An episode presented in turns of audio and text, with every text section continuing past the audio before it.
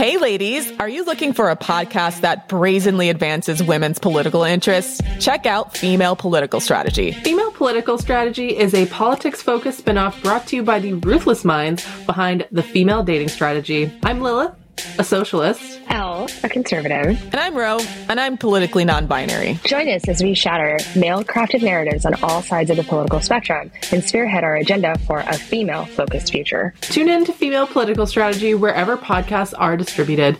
You can also find us on Twitter at Female Political. Until next time, Team Female. Hey, Queens, are you ready to level up? Then join our Patreon at patreon.com forward slash the female dating strategy, where you can find weekly bonus content and FDS commentary on all the latest pop culture, relationship, and dating news. If you just want to listen to the extra bonus content, we have the lurker mode tier on our Patreon. If you want merchandise, access to the private FDS Patreon Discord, which also includes a monthly book club with FDS and feminist themed books, as well as FDS merchandise, t shirts, mugs, and the opportunity to discuss topics with the FDS podcast queens live as well as submit stories for our Rose Disco Queen and Gnosis discussions on the podcast itself. So if you'd like access to all this and more, visit our Patreon at patreon.com forward slash the female dating strategy.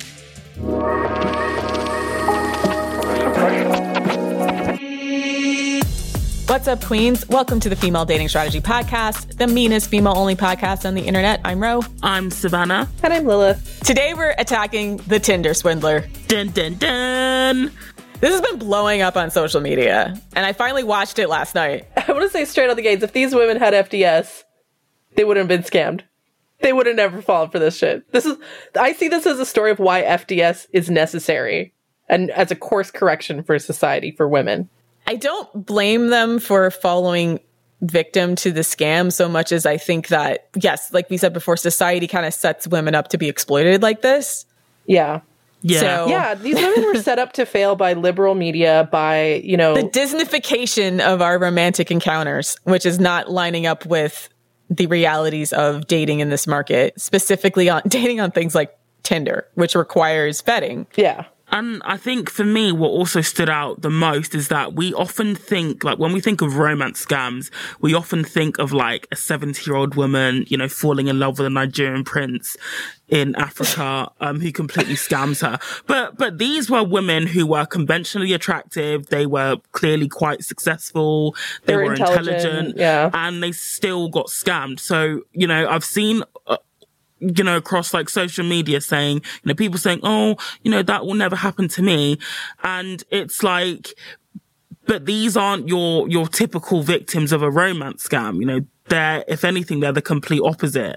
And I think it's important to, it's important to bear in mind that, um, you know, believing that something won't happen to you, it brings the possibility of you having a massive blind spot because I'm sure these women thought the same thing as well. Yeah. I will say from my perspective, like his scamming skills are actually kind of mid. Yeah. I actually thought it was it was a it was a very very elaborate scam. Like he clearly The scam was elaborate. His like way that he he lured the women in was pretty mid. it was pretty mid, but if you think about like all the tenants and all the aspects of the scam, it was very very well, you know, thought out. Like he thought of every scenario. Like any like resistance they they came up with, he had an answer for it. Yeah, that's true. So, um, let's give a brief synopsis of what happened. You know, obviously, spoiler alert. The Netflix show revolves around uh, three women who were scammed by this guy named Simon Leviev, and Fake name. fake yeah. fake name. He actually so. I I won't get to the big reveal till after the, the synopsis. So the first girl, Cecilia, she meets him in London on Tinder. He says he's flying out of London the next day and then tells her to come to meet him at a fancy five star hotel for dinner and drinks, right? So they have dinner and drinks. Eventually he invites her off on his private jet to fly out of London. During this flight out of London, she meets his baby mama, the mother of his two year old child, where the baby mama apparently says that Simon's a really good guy. He takes care of us. I'm glad you guys are dating. Really butters her up. Then they go to, where did they fly to again? I want to say It was Bulgaria. It was Bulgaria. Bulgaria. They flew to Bulgaria. They uh, end up having sex. During sex, she notices notices he has scratches on his back, and yeah. he makes up this story. Who knows if this is true or not? Uh, that he was in a South African prison and he was discriminated against because he was Jewish, and that like someone uh, tried to attack antagonize him on his diamond business, etc. She flies back home. He basically says like, "Oh, the night's over." Um, I think he f- made up some fake business he had to do. so she flies back home, and then uh, she's like, "Oh, I'm all worried he's gonna if he's gonna see me again." And then eventually he does start to see her, uh, see or at least text her and say like, "Oh, I love you." relationship, yeah. They're in a relationship. I want you to be my girlfriend, etc. Um, and then he proceeds to fly her all around the world, like wining a diner, etc. And uh, eventually uh, claims that one of his bodyguards, he says he's a dime. First of all, he says he's the son of a diamond billionaire, and that's how he gets all of his money to wine and dine women. So he claims that somebody's after his family. He has enemies, so to speak, and that they attacked his bodyguard. That he can no longer use his own credit cards, and he can only like he's going into hiding. So then he asks her to open a credit card and open a loan for him so that he can still conduct his business, and that he'll pay her back. Which of course he doesn't pay her back. yeah. And the wildest thing is he sends her like fake uh, bank transfers saying that he did pay her back and then just gaslights her when the money doesn't come through kind of thing. And she ends up, she just keeps taking out loans thinking he's going to pay her back and he never does. Yeah, and what's also even like even crazier is, you know, when she's getting concerned that she's hitting her credit limits and, you know, can't, cause I even thought to myself, how is she getting these loans? But then he actually employed her and sent her fake pay slips. Now, I don't think she got the money that was on the pay slips because it said she was being paid like $90,000 a month. And obviously then if you have that as proof of income in the UK, um, that increases They'll give you whatever your, credit you want. Yeah. yeah, pretty much. Yeah. If you're earning $90,000 a month. Yeah, so that so that that's what's crazy. Yeah, so she gets she's able to take out two hundred and fifty thousand dollars worth of loans, personal That's loans and credit card uh, credit card limits. So yeah, pretty insane. So obviously she never sees a dime of that money back from Simon, who eventually disappears, breaks up with her, and then runs the same scam on a woman named Pernilla. Although they're not romantically revolved, they're just friends. Um, he basically runs the same thing with Pernilla, pretends that his friend Peter is being attacked. He has to go into hiding, says he's gonna, uh, says he wants them to move in together, asks to borrow money, et cetera, et cetera. So that's the scam. Yeah. And then uh, at the end, okay, Ayleen, Queen Ayleen, she ends up scamming him back. But we'll get there. We'll, we'll get there. Let's dissect this story. So first of all, let's talk about like what were some of the early tells. What what are some of the red flags in the early phases that stood out to you? I think for me, it was in the interview with Cecilia, who was the woman from uh, Norway, and she was talking about her experiences of online dating, and she said that I, um, I, or that she used to idolize stories like Beauty and the Beast, where basically a handsome prince would come and save a woman from you know the life that she was living. Yeah so it was it was clear that she was almost like looking for a guy to um to just completely sweep her off her feet. And I, I remember watching and seeing like when she was talking about Simon in the early days about how he took her to, um, a fancy restaurant in, you know, London. I think it was even for a coffee date as well, which is just definitely sus. anyway, billionaire and taking you on a coffee date? Like, come um, but then when she was talking about the early days when he, you know, promised that they would get a flat together in London and, you know, gave her like a $15,000 a month rent limit, I could see like her eyes were lighting up and it was clear that she had fully bought into the Disney fantasy where, you know, I guess, I mean, she wasn't like a poor old maid, but, you know, if, in comparison to the wealth she thought that Simon had, she basically was. Um, and just expecting this super rich billionaire to sweep her off her feet. And unfortunately, Disney's conditioning, it makes, you know, women extremely vulnerable to this idea that there is a guy who's going to be on um on a white horse and he will you know come to save you from your problems. It also you know leads it also feeds the idea that a woman has to has to basically struggle and suffer you know, to get the love and relationship that she wants from the man she's into. If we look at Beauty and the Beast, for example, she had to cohabit with a literal piece of shit beast until he saw the light and started treating her well and they lived happily ever after. It's all nonsense. Real life isn't like that. If you meet a rich beast in real life, it's, they will remain a rich beast. There's no happy ending to that story ever. So I think too, he tried to impress her with his wealth because I think she did say like was the first time she had like caviar and all those types Yeah. of really fancy things. Yeah. So and been on a private jet as well. Yeah. It's the first time she'd done that. So, and also she's from a small town, so I imagine there's probably not a lot of elaborate wealth around there, or at least like not as many uh, blatant scammers. I thought she was from Oslo. She said she was a small town girl, No, I think her mom. but maybe she's from a small.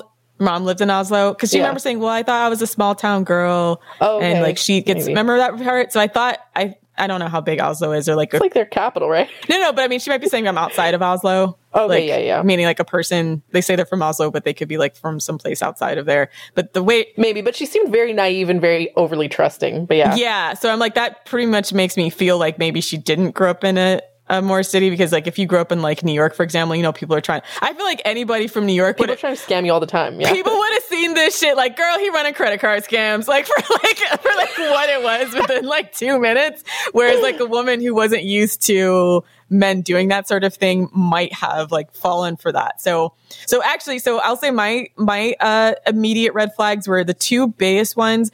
If there's anything that you learn from this podcast learn these two dating tips um, if a man tries to create a sense of urgency by saying, "Oh, I have to meet up tonight because I'm leaving town," don't go. like it's either love bombing, Yeah. it's either bullshit. He's trying to get you into bed, etc. Always suggest another time. Number two, never go to a second location with a man on a first date. This is like Yeah. kidnapping rules apply here when you're on a first date with a guy. You know how they say if you're being abducted or kidnapped, like fight for your life before you get to that second location because if you get there, like it's it's over pretty much.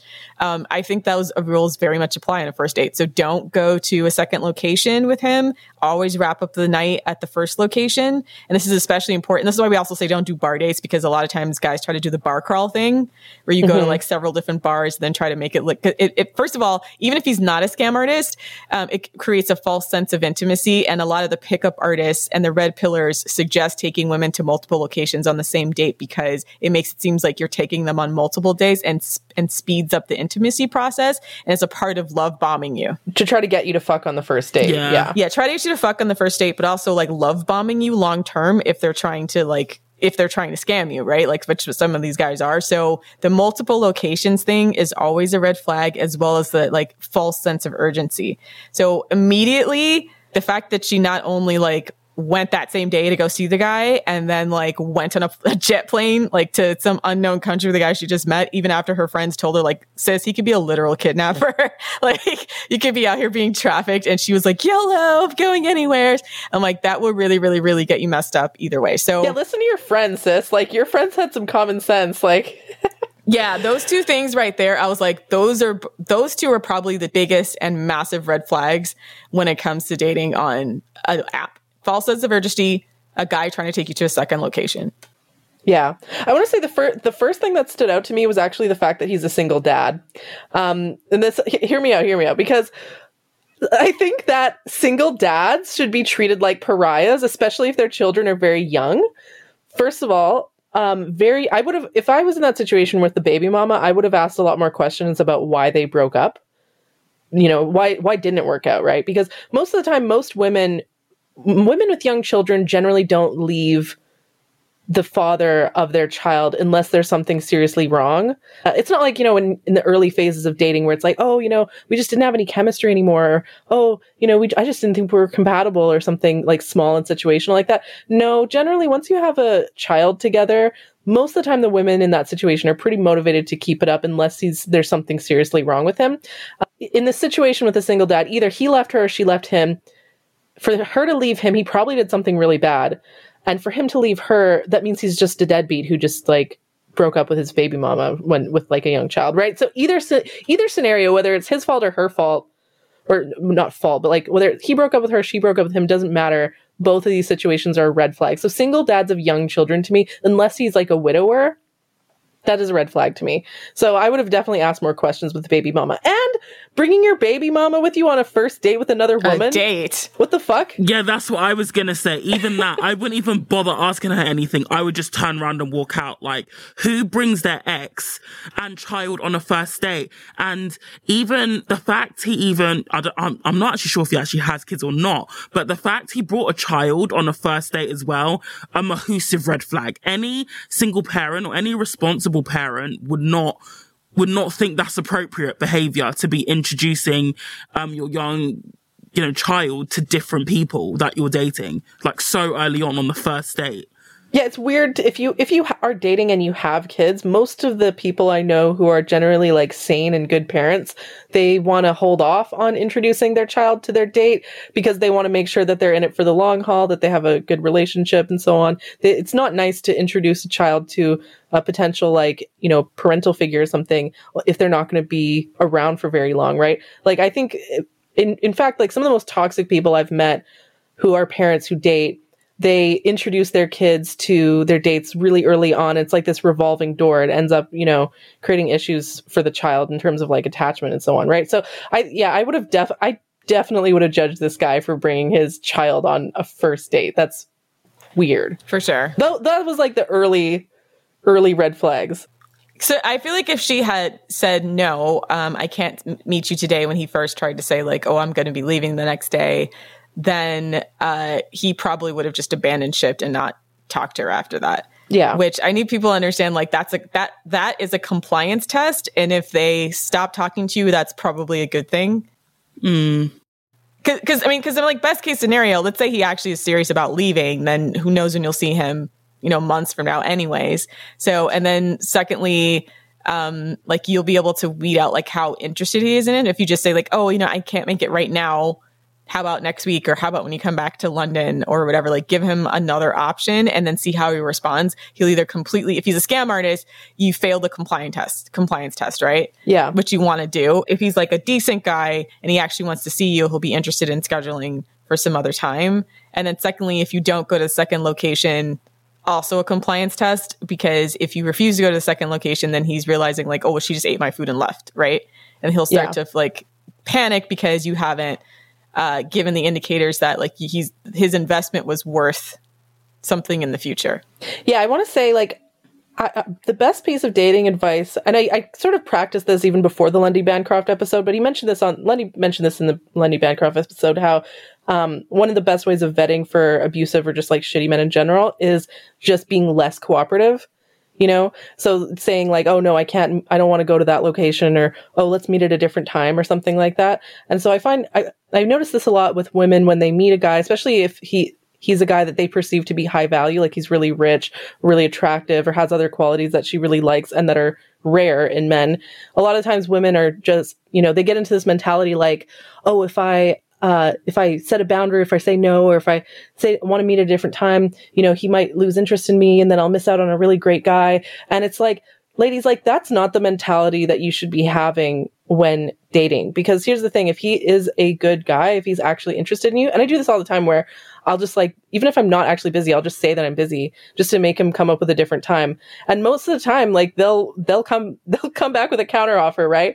And they'll try to make it work if they're interested in you, right? But the shitty guys, the scam artists, keep in mind that con artists, they are doing their own sort of vetting, right? Like they're trying to see how gullible you are, whether you're mm-hmm. willing to go along with what they say. And by, you know, going on the second location by, by going along with all their tactics, that tells him, oh, this is a really valuable or uh, good mark kind of thing. Yeah. So the next part of the whole scam, then she gets to Bulgaria with him and has sex with him. And then he has all these scars on his back and then says he went to prison in North Africa. South Africa. Was it South Africa? Uh, says he went Yeah. to prison in South Africa. Okay, so like massive glaring Red red, flag, flag. he went to this jail. man's been to prison. Yeah. Yeah. for, for like kind of undisclosed reasons he's saying is discrimination against him because he's Jewish. If you would like to hear our thoughts about women dating prisoners, please check out our Patreon episode, 10 Tips on Dating a Prisoner. It's actually been released to the general public, but- but we roast the concept of dating a prisoner, um, or an ex-con because juice ain't worth the squeeze. That should have Yeah. been another red flag. this is another thing. I, I get a lot of men, you know, coming up with these sob stories or, oh, I'm discriminated, you know, him saying that uh, he was discriminated against for being Jewish and so on. I mean, it, a lot of women, because we're very compassionate, will hear that and be like, "Oh, I'm so sorry that happened to you," kind of thing. And I felt I've fallen for that like so many times in my life. That kind of emotional manipulation, right? And it's just made me, you know, a lot more like savvy and and much more strict with my emotional boundaries, right? I, I, I get suspicious of men who tell me sad stories or anything that makes me feel like, "Aw, poor baby." Anything that makes me have that feeling early on, mm-hmm. I start to go into pattern recognition mode. And another thing as well is that a like a high value man he wouldn't find it appropriate to disclose that so early on to a woman he's just met. Even if, I mean, everybody comes with, you know, baggage and their own traumas, but disclosing that on the first date, trying to make you feel sorry for him is a very, is a common tactic of abusive men. Um, mm-hmm because that is also how they emotionally hook you in. And if you couple that with, um, you know, women who have sort of a savior complex, then you've got a, a really, really I mean, then you've got a set up for a very, very bad relationship dynamic. Yeah. There's actually a really good book on this called The Sociopath Next Door by Martha Stout. Highly recommend reading it uh, as a woman. It'll help you tell, it'll help you become more savvy about the tells of like psychopaths and sociopaths. And one of the biggest ones, in fact, the number one tell that she says is him trying to make you feel bad for him. Mm-hmm. Right? A lot of people think that, oh, a sociopath or a psychopath, they're you know, they're going to go out there and try to make you afraid of them. That's actually not true. Most most of the time, their first thing is to try to rope you in using emotional manipulation, or rope you in using emotional manipulation, try to get you to feel bad for them, to lower your guard, and it makes you much more like mentally pliable you know when you when you feel bad for them if you look at ted bundy's victims for example like he like he managed to lure them in by pretending to be disabled yeah, pretending to be injured. Yeah. Yeah. So the the fact that he went to prison and then the vague excuse that he was betrayed. Allegedly went to prison. Yeah we don't know if that's true. Well actually no he did he actually no he did go to prison. He did. That was but it was in finland for scamming. In finland yeah for scamming. Yeah, yeah he did go to prison.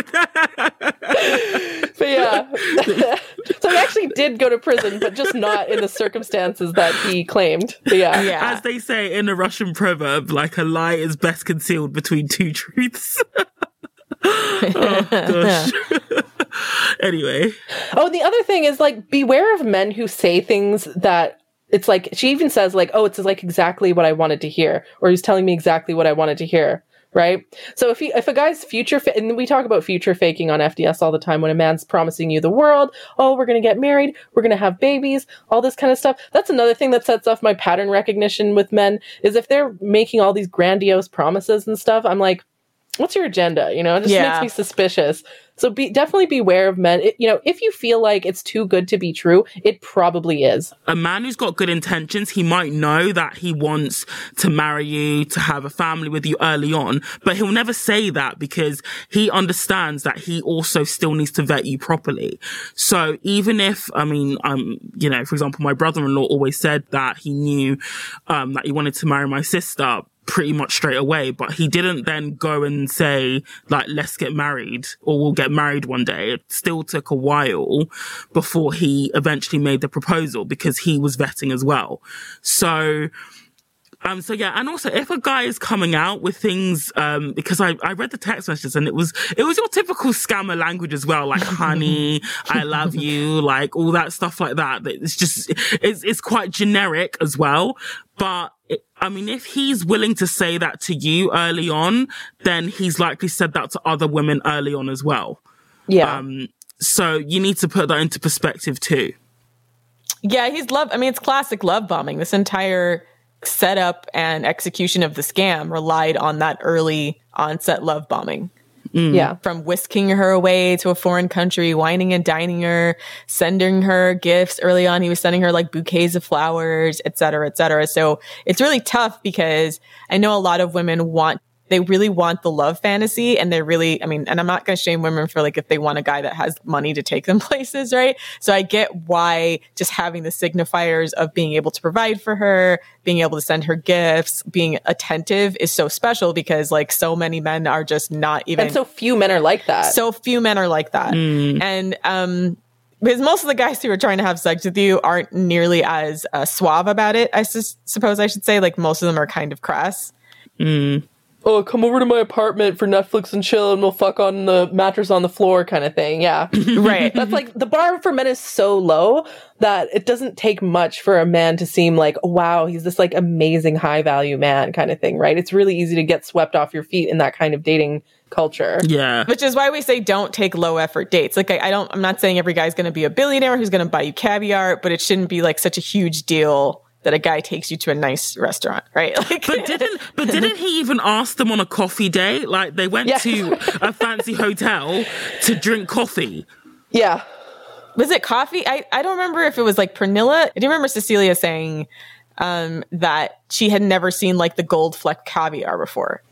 Yeah. I think it was, um, So- I don't remember if that was the first date or like a couple of dates in. I think it was the second woman who had the coffee date, but still, yeah, like I, I mean, even for people criticize FDS a lot because we tell women uh, to expect men to invest financially, and to be honest, like a lot of abusive men will use like financial control over women, and so I want to be very clear that like we like it when a man invests, but just because he invests in you is not automatically it doesn't automatically put him in the clear right? When we say high value men we're not just talking about looks or talking about money. We're also talking about character right? And so a billionaire who is attractive but is also cheating on you and scamming you and you know doing all this stuff behind your back that man is low value Billionaire quotation marks. fact, this man is literally negative value. Like he actually put all of these women in debt, right? He's Yeah. actually negative value because he had such a negative impact on their life, right? So yeah, I mean, just keep in mind, like even if he if he seems too good to be true, if he's doing all these grandiose displays, you know, you definitely appreciate it, I guess, but like. You know, don't don't like allow yourself to be swept away. yeah, pace yourself. Like set start Yeah. setting boundaries and see how he reacts. to me, even just the fact that he was that busy was a red flag. Like, I wouldn't want a relationship with someone who's always flying out and being in different countries and doesn't have any time for me, kind of thing. Like, even just being that busy to me was a red flag. And to be fair, that was another tell as well, is that ugh, like long distance relationships, man alive, you have to be careful. you have to be so, so careful. Um, it seemed like they were never in the same place, um, Cecilia and, and Simon. Um, you know, for anything like longer than a couple of days, he would fly her out. It just seemed like the whole relationship was long distance Yeah. um, just like Lilith said, if somebody is just like genuinely too busy to be in the same location as you, because there are some jobs, like if they're a pilot or whatever, where they are flying like around a lot, but you just need to approach such relationships with caution and you need to doubly vet the person that you're with. I I think given the intensity and the speed of the relationship, it was way too quick, considering that they weren't even in the same place for most of the time. Yeah.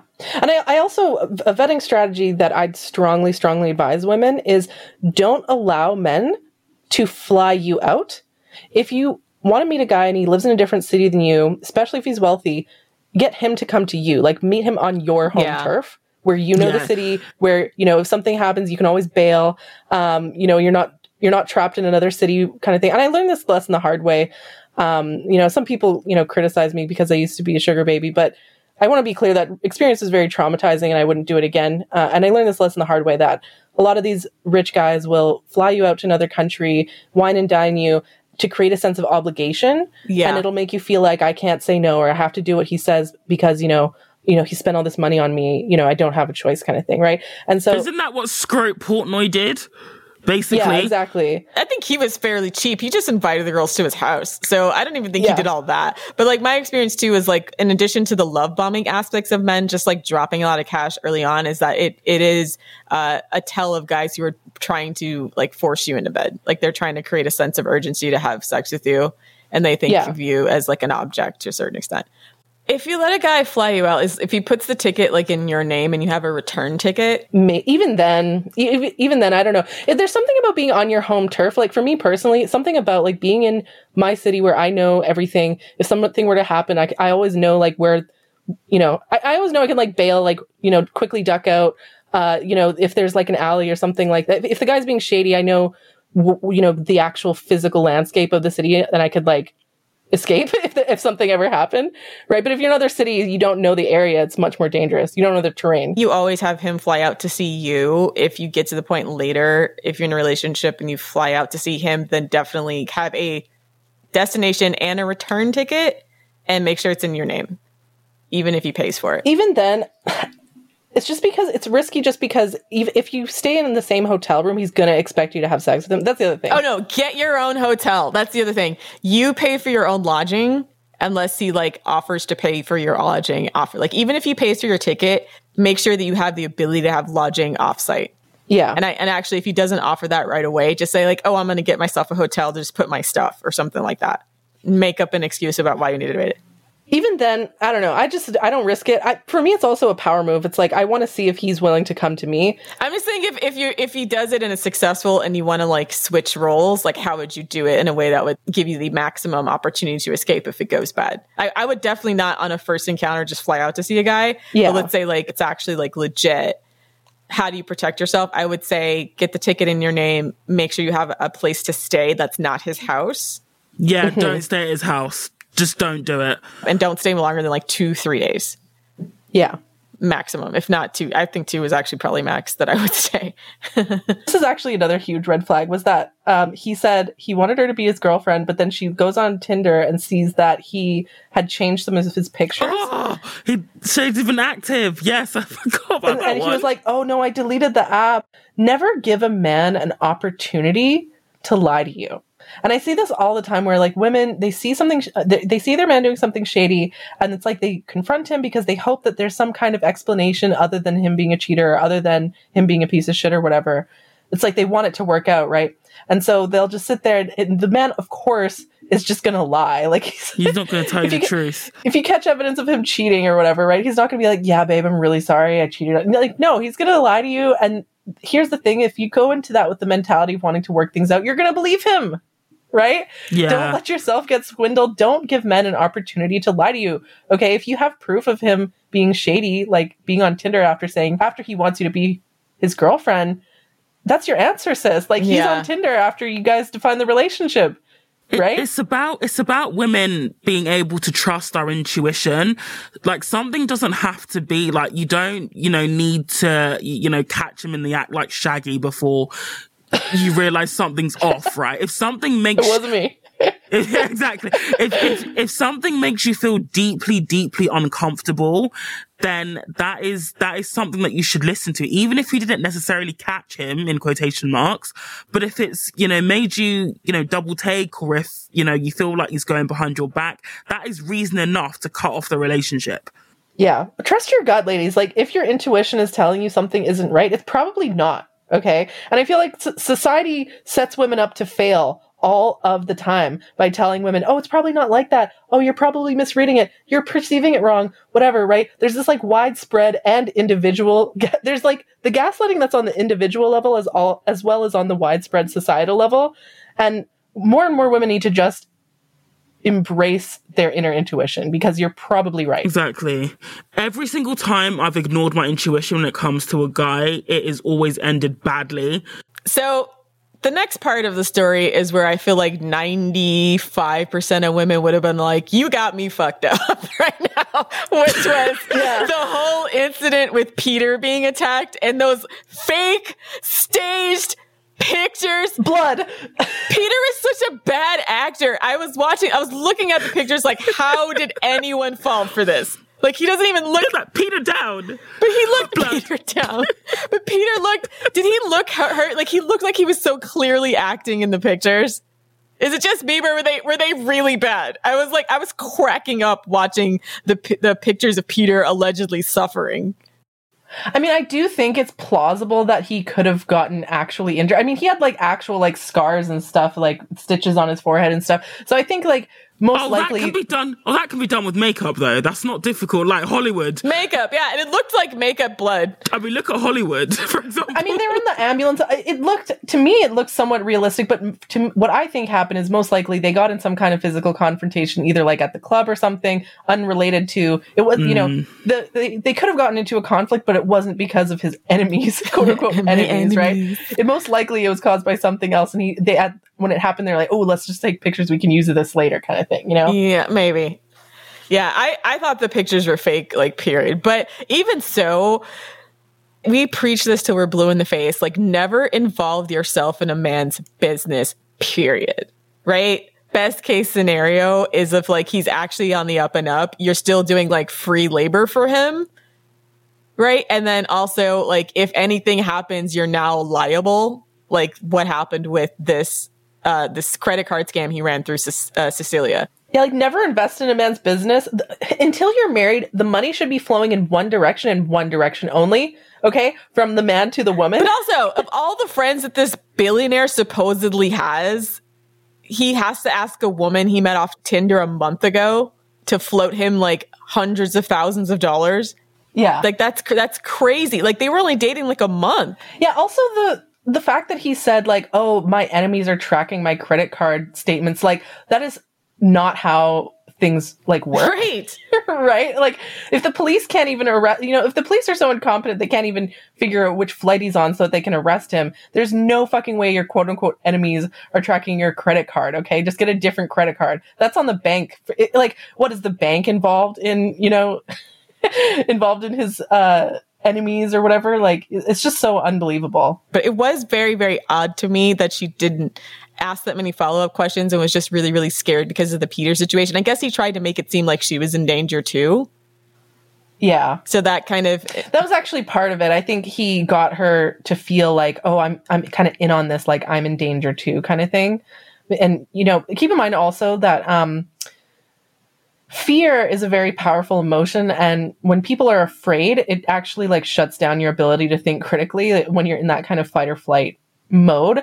And men often do manipulate women's fears against them to cause them to act against their own self-interest. A good example of this, you know, in right-wing women, Andrea Dworkin talks about how um, the right manipulates women's anxieties and fears uh, in order to, you know, get them to put their own interests last and put like basically white men or right-wing men, you know, first.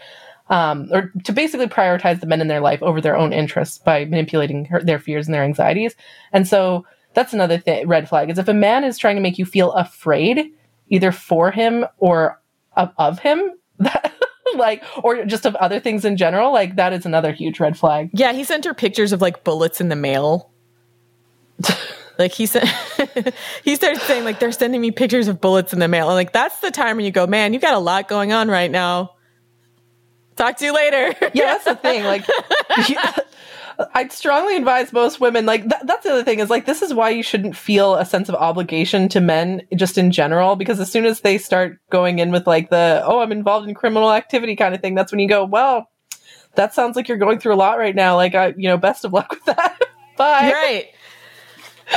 you know So another aspect of this um, of this scam, obviously the the initial scam was with Cecilia, was the scam that he ran on Pernilla. So basically, the setup was pretty much the same, except for he took, I think he took Pernilla on the coffee date, and then he tried. He later brought his baby mama on a, vacation that he took. No, that wasn't a baby mama. That's a different woman. He brought a Russian model. That was another weird fucking thing. Is he brought a Russian model with him, and then like this other random woman who's his friend. I don't know. That's just, Well, okay, so Yeah. Pernilla said she didn't want to be involved because like he went out to a c- club and was like buying bottles and was uh, attracting the champagne girls. I think she called them. What did she call them? Basically, like the she called them champagne girls. Yeah. yeah, champagne. Like basically the women that like show up when guys are like uh, making it rain at rich clubs and like are only there to keep drinking and hanging out. And I was like, yes, those. That's how you do it with men like that. like go in there, get your the drinks. champagne girls in this situation were smart. Yeah, just get your bag They and were go. smart. That's how they do it. Like a lot of these guys, some of these guys have the money they're spending, other guys don't. Let me put it that way. And Yeah. then 90% of these guys like you know they're they're tricking money around because like obviously they're trying to attract women and trying to like uh if you're if you're trying to have a relationship with a guy like that and he's doing that, he's going to cheat on you for sure. So first of all, with the whole burnout, Oh, for sure. like because he's Yeah. he's really in the like ostentatious phase, and he wants like he wants the attention on him. But like the vast majority of these women are there for a good time, not for a long time. Because they know like Yeah. what these guys are about. Like they're they're either uh, trying to attract women with their money only, so they might sit around and like hang out for like a couple of handbags. But the only women that are going to keep hanging out with these guys long term are like sex workers who are like trying to get transactional money from them, or um, gold diggers. Yeah, gold And diggers. honestly, no disrespect to gold diggers. I honestly think that's a very highly esteemable profession as being a gold yeah, I'm not mad at them. Uh, I'm not mad at gold diggers. I'm saying that that's actually a better strategy than this like weird like you know sense of obligation that these other women feel to him, like that they need to save him and loan him money. Like that's just bizarre. And something I saw on Twitter, which was kind of kind of made my heart drop a little bit, but I think is correct, is that it seemed like Simon was scamming like the quote unquote regular women so that he could impress the models who he actually wanted. So like all of the Yep. regular women's purses, they were reaching in their purses so that he could wine and dine Russian models. So he Yep. could get the woman that he wanted, yeah. Because it didn't seem like Polina was a scam. She just dumped him when he got arrested. Exactly. Like the, and when he when it when she was searching for the women who were scammed by him and for the first time he went to jail in Finland, like they look like very regular a few of them look like older women. So this guy was scamming regular regular women and then like uh all his real women he was trying to impress were models. So Yeah. this is another th- way that I think men manipulate women's like insecurities is that, you know, career women, women who are, you know, over the age of 25, uh, you know, women who are maybe not like, you know, 10 out of 10 attractive. A lot of these women feel like that they're are made to feel like they're undesirable and that if they want a man that they have to, you know, kind of go the extra mile, so to speak. I want to maybe do an episode on Dirty John. I've been wanting to do it for a while, but we just haven't gotten around to it. And, and how John Meehan used a similar tactic with Debra Newell, and you know she was uh, a bit. She was, I think, in her fifties and was a career woman. And a lot of career women, a lot of like you know, um, women over the age of twenty five, I guess, are made to feel like yeah, they're made to feel undesirable. And so when they do f- meet a guy who's really into them and he's reasonably high value, they feel like they kind of latch on and be like, you know, this is my last chance. Um, and they feel like they need to put in more effort into the relationship to impress them. And it's like, nah, sis, don't let your insecurities, you know, society's like devaluation of you allow you to get scammed like this. It's really tragic. Plus, I think both these women came from countries where like going Dutch is normal, right? so that was the other. Yeah, subtext the too, problem. is the 50-50 thing where I don't know, like when it seems like uh, the women are more accustomed to like having to pay for things or like it's normal for men for them to ask for money. Whereas I feel like women from countries where that's not the norm would have like laughed in his face. Like, yeah, there's a saying in Russia, like a like a man's wallet is for everybody or is for the group, a community resource, whatever, and the woman's wallet is private. Okay, facts, yeah. yeah, the facts, like right, like if you tried that with like a Russian woman, she would have just laughed in his face, right? But it's actually really unfortunate to me, yeah, how you know Nordic women, uh, German women, and uh, Dutch women, yeah, they they feel like uh, you know, if they want to be empowered or if they want to like an equal relationship, that they have to financially contribute to the relationship, right? And so I'm sure these women were thinking like, oh, he's already spent so much money on me and he's a billionaire, you know, I have to contribute financially somehow too, right? And that's another thing, like. just to stop feeling obligated to men. Like, God, just reject that feeling altogether. Lady, I highly recommend women just shift their mindset such that you feel like men owe you shit. Yeah, Like, don't feel like you owe men shit. you don't. Understand that they owe you shit. They're the ones who are trying to impress you. You're the interviewer here, okay? you know? But yeah. And then what was the second thing, like where he tried to convince her to get an apartment for him for fifteen thousand dollars? Uh, yeah, so he said after like a month or so, let's move in together. And he basically gave her like a blank check of up to $15,000 per month in rent. So she was going around all these apartments, you know, doing viewings. And she even put in an offer on an apartment. I'm not sure how she did that because the houses that she was going around in London are like diplomats quarter, basically places that only uh, diplomats who are being funded by their government can afford. Um, I was actually born there, just saying, just a bit of flex. Anyway, but yeah, but yeah, um, so, so yeah, and I'm just, and again, it was just that pacing of the relationship was just way too quick. And Yeah. I. But to be honest, I'm not sure if the documentary left certain things out because I don't know how she came to believe he could afford a fifteen thousand dollar apartment, you know, for them to move into. I mean, did he send her money? Did he? I mean, apart from like the private jet and the fancy dinners and all that, but did she get any like you know money out of him? I don't know. It was just a bit random. That's the thing is like the he was spending this money on her, but she didn't actually see cash, right? Did she see any of that money? I'm not sure if she. It wasn't clear if she did. no, I'm sure he was just using another woman's credit card to buy. That's the thing. Imagine, imagine going on a date with a guy and use another woman's credit card to pay for it, right? Well, that's what he did with Pernilla. So like all of the money he was, all the money he was using to take Pernilla on trips was Cecilia's money. That was actually the worst part of this show was that th- when the part where he's in Mykonos and it's like it's cut the documentary cuts between like per- Pernilla talking about all the you know expensive dinners and clubbing and all this like fun travel experiences that they're having interspersed you know cut back and forth with Cecilia like crying over being financially ruined. That gutted me. Yeah. again this is why you don't owe this is why you shouldn't owe shit to men okay? Because they do shady shit like this right If I was in Pernilla's situation, because Pernilla kind of was fine all the way up until she took out $30,000 of her own money. Like that's when like most of the Russian models would have bounced like, oh man, I don't have it. Like and then bounced out of his life and enjoyed like the Yeah. free meals and everything, right? Because like she didn't pay for anything for a while. So he kind of, he ran a much longer con on her than he did on Cecilia. It seemed like all that happened with Cecilia like over the course of a month. Yeah, I think Cecilia because she she you know mentioned like you know the Disney thing and she seemed like the romantic. She seemed a lot more gullible maybe, so he thought he could afford to do an accelerated pace on her because he saw her as a more you know profitable mark so to speak. Um, whereas Pernilla seemed to you know she seemed to have maybe not like necessarily boundaries, but like the fact you know the fact that she was like oh you know she didn't get romantically involved with him right, so there he couldn't afford to re- to play the same game with her. But that's the danger in, and I always say, or I've always believed that just because a guy he may not be into you sexually, that doesn't mean that he's not using Yeah. you. and you have to be really careful of that. You know, that's just the danger with I think with um with friendships with men is that generally speaking, like men aren't raised to be equitable and fair in their dealings with women. And people can apply this context to relationships, but for some reason they think that, that men act differently in friendships and they just don't. Like, it's not the same.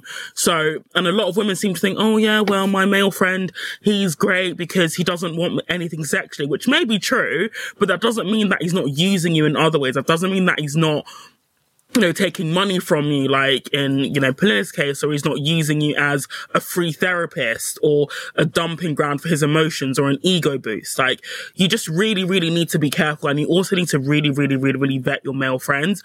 I personally can't be bothered to do that on a mass scale. So that's just why I have very, very few of them.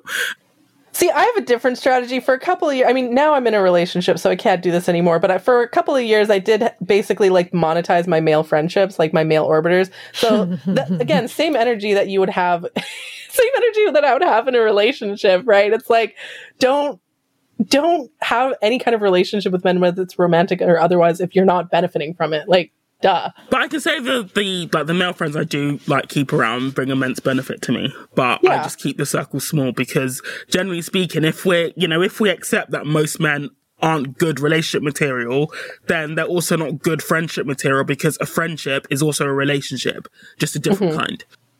Yeah. I mean, there's guys that can really afford that lifestyle. Generally, it comes with some kind of price. That's the thing. There are men, there are men that are that wealthy, but then there's even men who aren't that wealthy, but they just are like the type of guys that do nice things. So they spend the money and don't mind like your company behind it. The problem is, is first of all, not being able to tell the real guys from the scammers. And then like, um, all these compliance tests failing them. Like you didn't recognize the compliance test to know that like you were the mark in the situation. Wait, what? Right. I don't get it. Okay, so like I'm trying to think of like the difference between a rich guy who was not a scammer, who wanted to take you out and wanted to treat you the nice things he has, versus a rich, a quote unquote rich guy.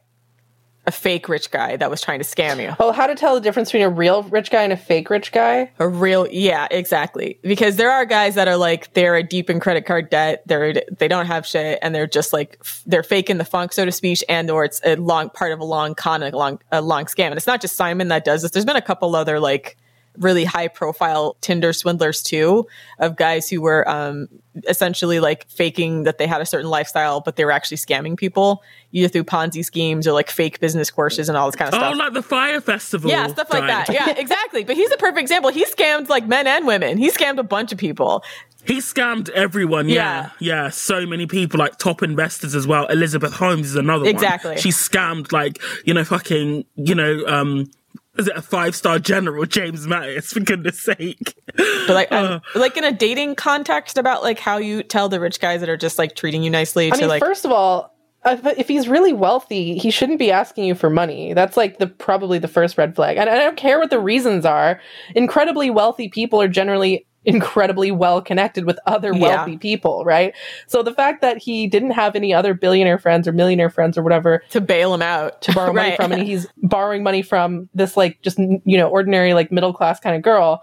That's a sign of a Splenda daddy, okay? And if and if you look at the amount he was borrowing, like to the average person, it's a lot of money, but to a billionaire, like thirty thousand dollars is chicken change. Like Yeah. you can probably find that in the floor of their of their mansions or in their apartments. Why is he borrowing quite? Their bathtub is probably worth that much. Like, Exactly. Why is he borrowing like? Re- and also, he even said to Pernilla, "Oh, I can give you one of my watches in, um, you know, to replace the money that I should have sent by transfer." it was fake but was why couldn't he? yeah. s But if it was real, like, why couldn't he sell the watches in the first place? right exactly Like exactly. to raise money. like, why couldn't he just hand her a stack of cash, right? So, But I mean, I mean, I'm not trying to blame these like women for not seeing it because I think that the way he he laid up the con, they were so emotionally invested and so worried about him that they just weren't really thinking it like through properly. Because it's true, like if your friend is saying, "Look, I'm gonna be killed if you know, and I need you know financial help to you know to not die," then you would want to do it. And he just completely preyed upon their caring instinct. that's what I mean. I think if it wasn't for FDS, I could have fallen for this scam, right? Like, I actually see, I, I'm not blaming these women. I actually identify with them somewhat. I think it's really unfortunate, but I do feel like society sets women up to fail by, you know, insisting women give men the benefit of the doubt, by idealizing romance, by making women feel like they owe things to men, and that, you know, the whole 50 50 relationship mentality kind of thing. Um, you know, concealing male scrotery or like downplaying it or like, oh, not all men are like that, like that kind of thing, right? Like, y- your default should be to not trust men, and it's his job to earn your trust. Whereas, you know, again, like a lot of these women, and I only think that way mostly because of FDS, actually, right? yeah A lot of these women who maybe didn't get that information or who weren't raised in that way to be, you know, skeptical of men, right? I, are so much so much more easily swindled, and so I don't blame these women. I blame the greater society that allows the con- these sorts of conditions to happen. And I, I also want to bring up like his reaction to when she finally did start setting boundaries and how he started like, you don't want to make me into a powerful enemy and like uh, freaking out. Oh, that was fucking terrifying. yeah, Yeah. So that's what I'm saying. When you're vetting men, if she had set boundaries early on, that would have revealed itself. Yeah. Again, setting setting a boundary and then seeing how he reacts because a fake rich guy is is trying to uh, do different things to, to to test compliance and your ability to go along with the scam and the ruse. More often, a guy who probably has the wealth, if you turn it down, if you don't want to do something, if you want to go somewhere else, he should be reasonably open to that right? There shouldn't be Yeah. like a sense of urgency or like a poor reaction to you setting boundaries in the way that uh, Simon did. So I feel like that was also like one of the major tells is that like she didn't set any boundaries. It doesn't seem like she set any boundaries with him yeah. prior. And so then when she finally did start trying to set boundaries, she saw his true colors. But I'm like, if you would have did that shit like up front, and even if it was a small boundary, like I can't see you tonight. He would have either disappeared or he would have started to show his colors then. Yeah, like the fact that he, the moment she started to set a boundary, he's like, "What the fuck Yeah. is this bullshit?" And started, you know, uh, that's another huge red flag in general. It's like always beware of people, and not just it's not just men who do this; women do this too sometimes. Where um, if they get confronted over a lie, or you know, they feel like they're cornered or something, they'll do this like disproportionate, over the top, angry response. uh, to try to get you to back down, to try to get you to, you know, doubt yourself. Um, that's another thing that always is like a pattern recognition mode thing for me is if I have a relatively minor conflict with someone and they respond by blowing up at me, they're probably wrong, right? but a lot, again, a lot because of s- female socialization, a lot of women in that situation will be like, "Oh, am I the bad guy? Am I wrong?" kind of thing. You know, like women are taught to internalize blame and and so on, right? So that that's the other red flag for women to be aware of. Yeah. So that this is like these are little tells that were there along the way prior to him even asking for money or even at least the vetting strategy she could have done to like see how sincere this guy was about her, but also like about his entire life and whether he's a narc. If he'd ever responded with like, "Oh, this is your last chance," or "I'm not going to be here tomorrow," or any type of like threat, that's not a real rich guy Yeah. at all. or even if he is rich, he's, He's a a, toxic, toxic person, yeah. right? And you wouldn't want to date him anyways. And in fact, like a man who is both rich and toxic are the most terrifying Yeah, of all. sure. Like a, a, a rich guy who's sort of like maybe bumbling and like you know not like actively toxic, generally sort of means well. He's he's probably all right. But a man who's both powerful, rich, and a narcissist, fucking run. You, You can't win. He's win. got too much power. You can't win. The only way that you can win is to avoid Yeah. them altogether. Trust me. this is so heavy. So what? Take Take my word take- for it. I learned this. I learned these things the hard way. Okay. Uh, by the way, I want to say, I see this as like a educational opportunity. And so when we say like, oh, the woman should have done this or woman should have done that, it's not to blame the woman. It's to be like, oh, these are some things that women should watch out for because you know these women they were very brave actually in coming forward. And they got a ton of backlash you know tons of people calling them gold diggers gullible dumb. Oh she only saw his money. She deserved it that kind of stuff. So it took a lot of courage for these women to come forward and i'm really glad they did because it's and you know they they wanted to make it so that other women wouldn't get scammed by him. And i want to sort of take that a step further. And not only do i want women to not get scammed by simon i want women to not get scammed by any men right? Like this needs to be widespread knowledge for all women. Yeah. all women need to know these things. And so i'm actually really grateful to these three women for coming forward with their story. Um, because it's so easy to, you know, to call these women stupid. They were dumb because the amounts are, you know, very astronomical. But how many people, you know, watching this documentary have, you know, loaned somebody money, whether it be a friend or a boyfriend or a husband or whatever, and they didn't get it back. Like, uh, there are so many women who are basically doing, you know, what these three women did in the documentary for men every single day.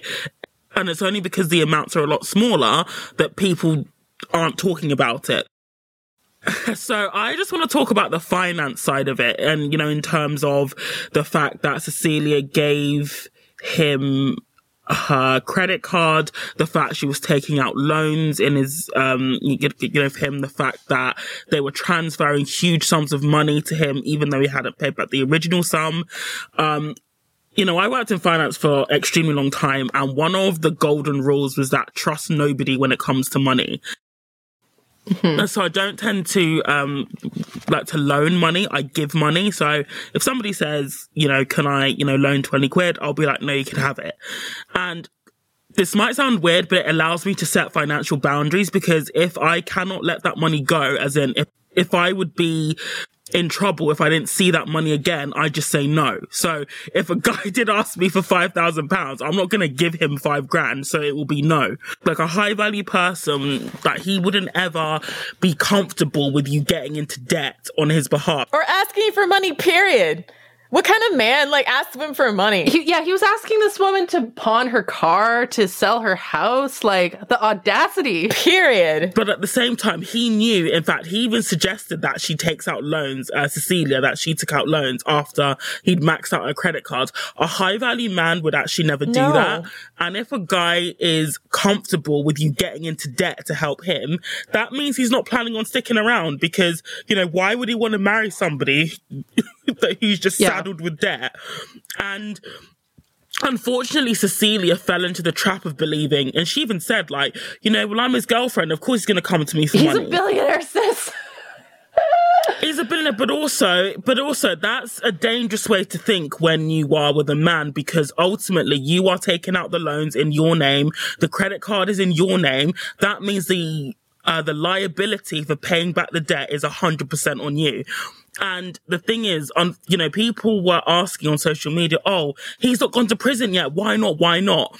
And it's because the the the transactions that he got out of these women, so Cecilia's credit card and the transfers, they were done legitimately, as in like he didn't, you know, nick her credit card and start using it. She gave him the card and every bank will tell you not to do that because even if you add an additional card holder, which you can do up to four people, um, the person whose like name is on the credit account is a hundred percent is a hundred percent responsible for the whole bill. So, you know, you might be thinking that you're doing Bonnie and Clyde, but actually he's just running up debt in your name and he will, and he can and often do, they will leave you holding the bag. I mean, I've known so many, I used to see all the time in the bank where a woman would take out you know, something like a phone contract for her partner because he, um, he couldn't get credit. Which, by the way, if the bank wouldn't loan somebody money or a company wouldn't loan somebody money because they're too high risk, then neither should you, by the way. Neither just should you. then neither Yeah. should you. That's just a general financial lesson. Like, cause ultimately as well, like if people default on their loan to the bank, like they've got buffers, they can, you know, they've got the means to pursue somebody and make their life hell for not paying it back. I mean, you don't have those means. You can go to a small claims court, but it's a long process and ultimately it's a civil matter because the bank will see that Cecilia authorized the transactions which she did. She said that she did them. If she tried to sue him, there would be all these recordings of her being like, "Oh yes, I'm spending this money," kind of thing. Like she would have no case. And also she gave her card to someone else. Like, Yeah, and I'm like, I said I would straight up have at that point called the credit card company and said it was stolen. Like just straight up, like cut your losses. Yes, Yeah. exactly. that's what she should have did. but you guys just you just have to be extremely financially savvy and just trust nobody when it comes to your finances. Your credit is is is something that belongs to you and only you. Like don't let any person, whether that's a guy, uh, you know, a family member or whatever, screw that up for you. Because like now, Cecilia, she's still got like eight, you know, creditors um, on her back for the remaining amount because the bank want their money back. Just not a risk that you can afford to take. And personally, I've never seen a scenario where a woman has taken out a loan for a man and it's ended well. Yeah. You as an individual never loan someone money unless you're willing to lose that money. If you can't afford to lose that money, don't do it. It's like, where do you. yeah, I've never heard, like you said, I've never heard of a situation where a woman has taken out a loan for a man and it's ended well for her. Like, until, the only exception I can think of is if you're married and you get a mortgage together or something like that. That maybe makes sense. Um, but even in cases where you're married and, like, you know, she's paying off his student loans or, you know, a lot of guys like that. And, you know, people hate on FDS for saying we don't date date broke bums. But here's the reality is like just due to like male nature, a broke man will exploit you. That's just how they be, right? Like, you know, if you don't want to be financially exploited by a man, like, I mean, you can be financially exploited by a rich man, but you're much, much, much, much more likely to be financially exploited if he's a homosexual. We used to get like so much shit from like customers who would be like, if we queried a transaction, they'd be like screaming us down the phone saying, you know, why are you asking me my date of birth? Like I actually give a shit and not just, I'm just doing my job. But it's to protect you. Like at one point, American Express, they were blocking the transactions because it was clearly flagging in their system that this is abnormal, you know, activity. So, uh, And she got on the phone being like, no, unblock it. No, raise the limit for my No, raise the limit. Yeah. And it's just, you know, girl. you just have to you just have to protect your finances so so well and don't let any man anywhere near your credit for what I mean, I don't care if his like pet is gonna pass away tomorrow if you don't send him the money. Like, you just need to protect yourself. And it's not, some of it's not even true. Like, if a guy's in distress and he can't access funds, sometimes it's not always true. I'm in distress. My enemies are after me. They're after Peter. Send me seventy thousand dollars. Yeah. That honestly sounded like something out of a religious a religious film. Like, you know, like when they're like praying. I don't know if you if you got this road growing up. Got enemies. Got a lot of enemies. So I went, yeah, and they were and, and they were literally like praying to like to to cast out the devil all night. That's what it reminded me of. Our enemies. Wait, what?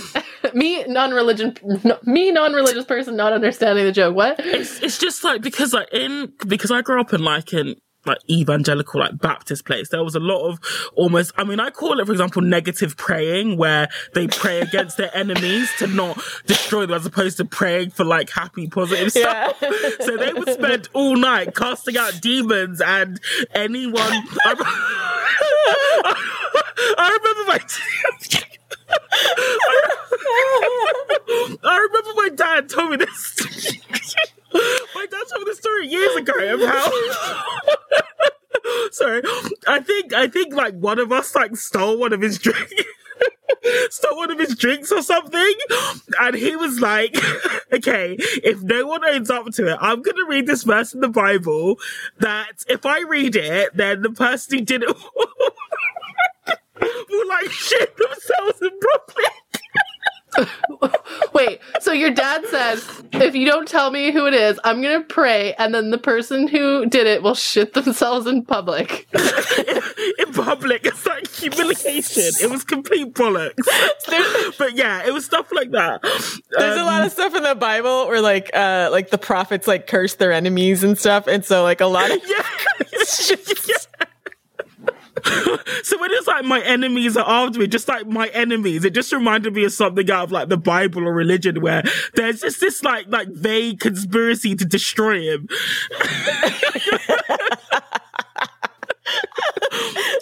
even even now, like he's still saying this documentary is my, en- enemies. my enemies. yeah, he said, I'm gonna sue you for defamation. This documentary is my enemy. my enemies. My enemies is like having it's like having haters, right? Like so just think of like the ridiculousness of being like my haters are after me. Like, mate, haters are gonna hate, right? You gotta get a my bro. enemies. I want God Oh, to destroy great. my enemies. There's people that like pray for this shit. Like the Pray to God to destroy my enemies. Oh my gosh. yeah, that's why it was funny. That's why it was funny. But instead of like praying to God, he just said, My enemies, give me seventy-five thousand pounds and they'll go away. my enemies. Jeez. But that's what I, I think that's what Ro is referring to when he says his, his scamming scamming skills were mid. No, but it's just like I mean, it is kind of like a televangelist, right? Where they're like, if you just buy this blessed water for thirteen thousand dollars, all of your enemies will be vanquished. Yeah, yeah. the Lord will make Yeah. sure.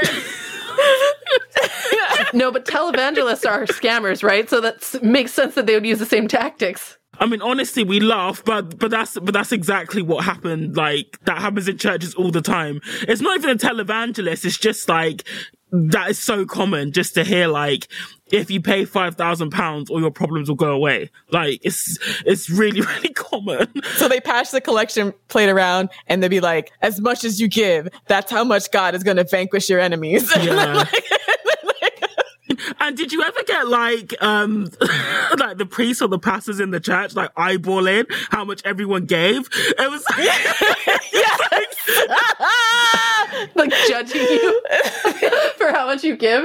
My, it was like my grandfather used to for that reason used to break like um it was like a uh, for example like the equivalent of like a hundred dollars into like one dollar notes and just put in like ten notes so it looked like he was putting in more it's like, how great is your faith?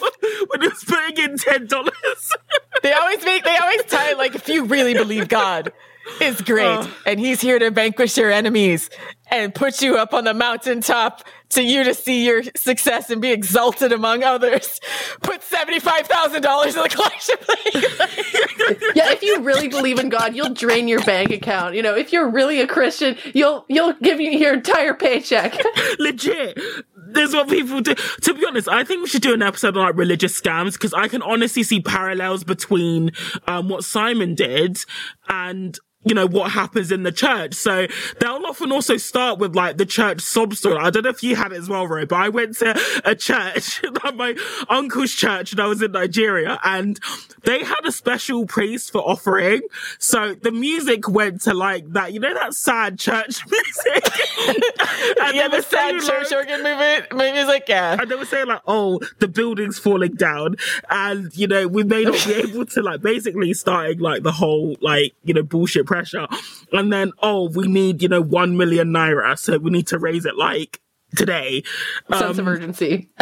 yeah, it's the same tactics, honestly. if you don't same- donate money immediately, that ceiling fan above you, that's gonna fall and it's God's way of telling you Yeah. to donate money. You know, you have to do it today or else, you know, God will be mad at you or something. I don't know. Like I mean, the last thing I would also like to to say on this as well is be aware of the forced teaming aspect of when a guy uses the we too quickly. everything that was the other thing I noticed actually and I wrote down like him saying like everything we're going through, everything we're going through together. Yes, exactly. It's gonna pay off later. I'll make it up to you. It's it's, Yeah. it's it's really spoken about extensively in the Gift of uh, Fear by Gavin de Becker, which is a very good read.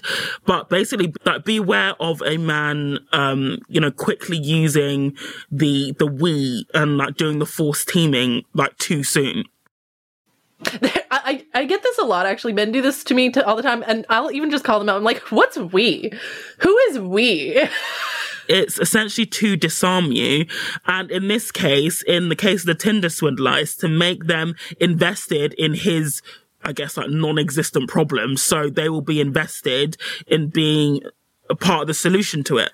I well, I want to talk about the ending and why why it's so great. I want to talk about why. Okay, first, other the only thing that made this not a happy ending for me was the fact that he only spent five months in prison and is apparently now like you know he's back on Instagram flexing and he has an Israeli model uh, girlfriend kind of thing. And I'm like, girl, like you know what this guy's like, you know his, his deal, right? Like how sis, how how could you fall for this? Clout. She's clout Uh, chasing. maybe, yeah, but still, I'm just like.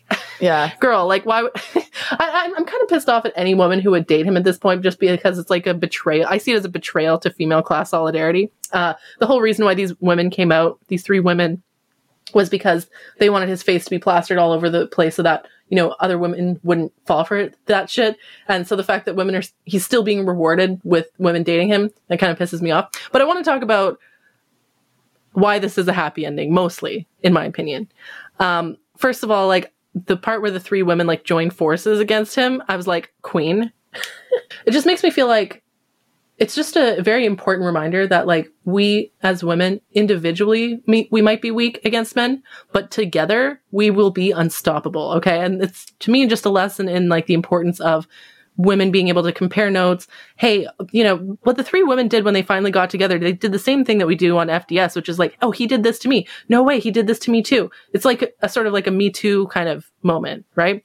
And once you realize like hey this guy's playing all of us kind of thing that's when you kind of like can turn it back on him right? And i want to talk about Ayleen and Ayleen for selling his clothes Yeah, so basically with Ayleen, uh, she figured out that even though he doesn't actually have the money, so she was dating him this entire time. She'd been dating him for over a year when he she was, was the one who was with him the longest she was with him for 14 months yeah, and she was dating him when he was uh, cal- gallivanting with both Cecilia and Pernilla, and then she she finds out that he's a scammer when they publish the article about the Tinder swindler. And of course, he denies everything, et cetera, et cetera, when she confronts him about it.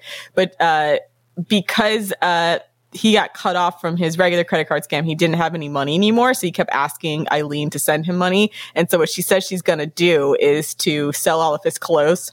she's like i'm his only person left he has no one else to turn to i'm like power move 100%. So she starts selling his clothes, but she never, she says she's going to send him the money and then never does. Right. And so he starts Yeah. to get progressively more aggressive, and progressively starts freaking out. And then like and acting like a psycho yeah going back and forth between like psychotic behavior and then trying to like coax her into like, you know, oh, we're together. Oh, baby, I love you so much, et cetera, et cetera. And then, so he, and then he becomes the homeless king. yeah from prince of diamonds to homeless king I'm homeless king. He's staying in one star hostels and stuff. Yeah. I, I, the thing that I thought was the most entertaining was her ability to like pretend to be cool with him. And I, I do this sometimes too with men, uh, often in, um, in like an off, in like an office environment is I'll be friendly to guys who are either hostile to me or who I want to destroy. Um, and men are fucking dumb. Like they just can't tell. Like oh, I could just be to his face being like, ah, like that's so funny kind of thing. In my head, I'm like, I'm gonna fucking destroy you, and you don't even know it kind of thing. And they they can't seem to tell, right? So I I thought it was really hilarious that she was like pretending to be cool with him just to get him to meet up with her so that she could fill three suitcases worth of his clothes and resell them. I don't think because she ended up running up like $140,000 debt for him. So she didn't actually manage to pay back um, what she had, right? But because she worked in the fashion industry, she was able to resell his clothes for, you know, a decent amount. I think it's kind of a bummer that her scam of him was way more high effort than his scam of these women, right? Like it's a lot of work actually selling all these items on online and stuff. And it's like $100 here, $200 here. It added up to maybe a few thousand dollars or whatever, right? But nowhere near what he scammed her of, right? But I do like I do very much like the idea of like scamming the scammer kind of thing. I was like, ah, queen. I also love the imagery, just like from a cinematography standpoint, of like her ironing his clothes to resell while she's reading his phony ass letter. Like his letter about like, oh, we're in this together, babe. I love you so much. Blah blah blah. And at the end, she's like, cry me a river. Ugh. Queen. Okay. More women need to have this energy. Seriously. All right, so that's our show. Please check out our website, thefemaledatingstrategy.com, as well as our Instagram at underscore the female dating strategy and our Twitter at femdatstrat. And if you'd like to hear more bonus content and more discussion, check out our Patreon, patreon.com forward slash the female dating strategy. We also will definitely be talking about this probably in the Discord. So um, check us out. Thanks for listening, Queens. And for Simon, FDS is one of your enemies. Be very, very afraid. We're coming for you. And die mad. Bye.